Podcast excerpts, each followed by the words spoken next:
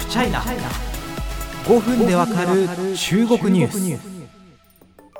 もう中国はゼロコロナなんですよね。あのこのポッドキャスト結構その中国にお住まいの方がですねあの結構いらっしゃるなってことが最近判明しましてすごく嬉しい限りでございます。あの、まあ、中国にお住まいの方あるいは最近まで住んでらっしゃった方ならあのなおさらすごく体感なさってることだろうなと思うんですけれどもやっぱりその中国のゼロコロナの体感ぶりというのはかなりすごいわけですよね。もう出張とかですね旅行で来た方も偶然滞在中にその場所で見つかってしまえばまあ検査ないしは最悪の場合隔離というふうになってしまうと。その徹底ぶりにですねあのなかなかビジネスの予定あるいはその日常生活の予定が立たないということを感じていらっしゃる中国在住者の方は結構多いんじゃないかなというふうに思います。まあそれがですねそうした徹底した検査と隔離が、まあ、中国のゼロコロナ政策を支えていますし、あのまあ、世界で一番最初と言われているあの武漢での感染爆発以降ですね、まあ、中国でちょこちょこいろんなところで感染が起きてはいるんですけれども再度の爆発とはなかなか至らない状態に抑え込んでいるというのも、まあ、結果として現れている部分だというふうに思います。もちろんその方法がいい悪いというのは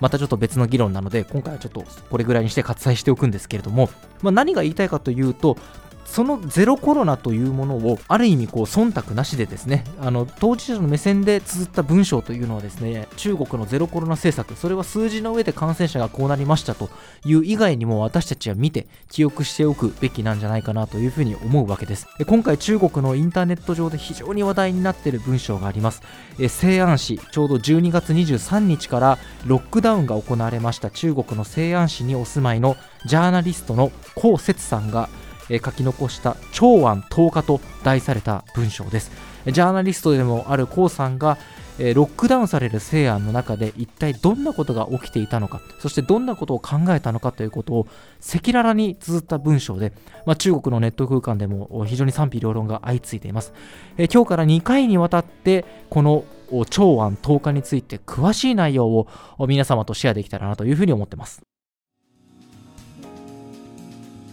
まあ、日記というか日誌のような形でですねこの長安10日という文章は進行していきます。12月22日です。この日の夕方西安市の保健当局は記者会見でロックダウンを宣言します。そして23日の午前0時日付が変わった瞬間から、まあ、開始というふうになるわけです。しかし高節さんはこの数日前からどうやら西安の、まあ、感染拡大の状況はかなり、えー、大変なことになっているらしいということを感じております。えなぜなら西安市はこの時点でデルタ株の感染が進んでおりまして今今日喋っているのが1月初旬なんですけれどもこの時点までに累計で1800人以上の感染者が見つかっています。えー、まあ、このロックダウン前からですね、え近所のレストランが営業停止となるなどこれはかなりもしかしたら来てるんじゃないかということをコウさんは感じております。そして友人からこれはロックダウンになるかもしれないので食料を備蓄すべきだよと言われてスーパーに向かいます。そこで様子がどうやらいつもと違うぞということに気づくんですね。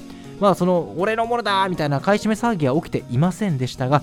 誰もがカートいっぱいに物資を買い込んでいる光景を目にするわけです。しかしこの時はまだまだなんというかディストピア感があるわけではなくて中国ではおなじみのですねフードデリバリーのお兄ちゃんたちが街を行き交っているという、まあ、あのおなじみの光景は変わらずにいたということですね。ただしこのロックダウンのロックダウン前夜のですね、えー、ある種まだまだ穏やかなコロナ対策に慣れた中国の人たちの光景というのは長続きはしませんでした。高節さんは文章の中でこう回想しています。この時私たちはロックダウンがこれほどまでに請求で人々が想像だにしない方向に発展していくとは思ってもいなかった。そしてこの町の一時停止ボタンを押したその権力を握る人。西安に住む1300万人の命運を与える影響に思いを致しただろうか。これが天よりも大事なことでなければ他に何があるだろうか。そしてロックダウンが始まります。しかしロックダウン当初もそれほど厳格ではなかったようです。あのー、尺ってものがありますよね。まあその地域の基礎コミュニティなんですけれども、そこの近くのスーパーとか青果店はですね、まああのこっそりと実は営業を続けていたということなんですね。そしてこれはまあルールで決まってるんですけども、2日に1回はま買い出しのために外出することも許可されていたんですね。さらに、えー、ロックダウンが始まって3日目ですね12月25日クリスマスの日には野菜やお肉の移動販売の車が来ててそこに皆さん列を並んで、いろいろ物資を買っていたということです。まあ、これを見るとそんなになんというかあの物資不足で大変だというような状況には見えないように思えます。しかし異変が起きたのは12月27日およそ2日でこのまあなんというか感染対策に協力しながらもちょっとなんかのどかな空気が感じ取れるような状況は一変します。コウさんはこう語ってます。この物資過剰でかつ皆がダイエットに励む時代に突然食事すら難しい状態に変わったのだと。27日何が起きたかというともうこれは簡単です西安市の貿易措置が一層強化されます。2日に1回だった買い出しも不可能となりましてコウさんは今日からいかなる人間も居住エリアを出入りできなくなったと告げられるんですねそしてそこから急速に食料危機が進展していくことになりますまコウさんにとってはですね近所のコンビニだけが食料を得るためのライフラインとなりましたまあ、この場合、まあ、なんかある意味すごい中国的だなと思うんですけど、そのコンビニにもちろん行けないじゃないですか。もうあの外出禁止なので。どうするかっていうと、そのコンビニが運営するその WeChat グループみたいなのがあるんですよ。まあ、日本でいう LINE グループみたいな、まあ、ちょっと違うけど、まあ、まあ、大体そういうイメージなんですけど、に、その地域の住民がみんな入って、おい、卵何個届けてくれみたいなことを、まあ、その WeChat 上でやり取りするグループみたいなものを作るわけですね。ただし、このグループにも400人以上が入り、声を上げるありさまなんですね。あまりに注文がひっきりなしに来るもんで、朝のこの1時間だけっていう風にコンビニ側が決めるんですけど、新しく入ってきた人たちはそんなのお構いなしで、いやいや、俺今入ったばかだから物をくれよみたいな感じでもうルール無用になってしまうという結構その WeChat グループ上の阿鼻共感な状態が始まります。コウさんもここで、まあ、あの自分は自宅である意味自宅から出られなくなったっていう状態なんですけれどもさらに深刻な状態っていうのを目にするんですね。どういうことかっていうとこのコンビニのグループの中である若い青年がですね食器をくださいということを言ってるんですね。なんで食器？食器ぐらい家にいつもあるじゃんなんで欲しいのってことになったらこの人お仕事をしてるオフィスにいた時に家じゃない場所ですね。オフィスでいた時にもう隔離になってしまってそこから出られなくなってしまったと。もちろんオフィスにはお箸とかお椀とかありませんからまず食器がないと飯が食えないっていうことで SOS を発していたというんですね。このタイミングに至ると k o さんとしてもいくら事前に食べ物を買い込んでいたとはいえかなり物資が心配になってきています。冷蔵庫を開けると半分以上買いだめしていたものを消費していたということに気づくそうです。ちなみに k o さんそんな状態でも食べ物と食器をですねこの若いお兄さんにあげるというようなことをしたと振り返っています。食材が減ってくるという状態を振り返って確かにもう一回どこかで補充したいと思ったけれどもこのコンビニの SNS グループはもう基本的に注文はできないような状態だったと。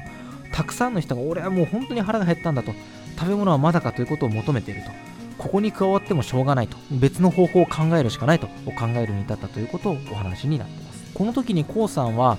これまでの災害地のボランティアなどをしてきた友人たちとこの状況でどんなことができるかということを議論するようになります。しかし災害現場のボランティアなどの経験豊富な彼らをもってしても今回の西案でやれることは非常に少ないんじゃないかというような、結論に行き着きます。政府がまとめてですねバシッとあの全てのあの居住エリアをもう閉じてしまったと。そしてそこを通れる通行証というのもこれは得ることは非常に難しいと。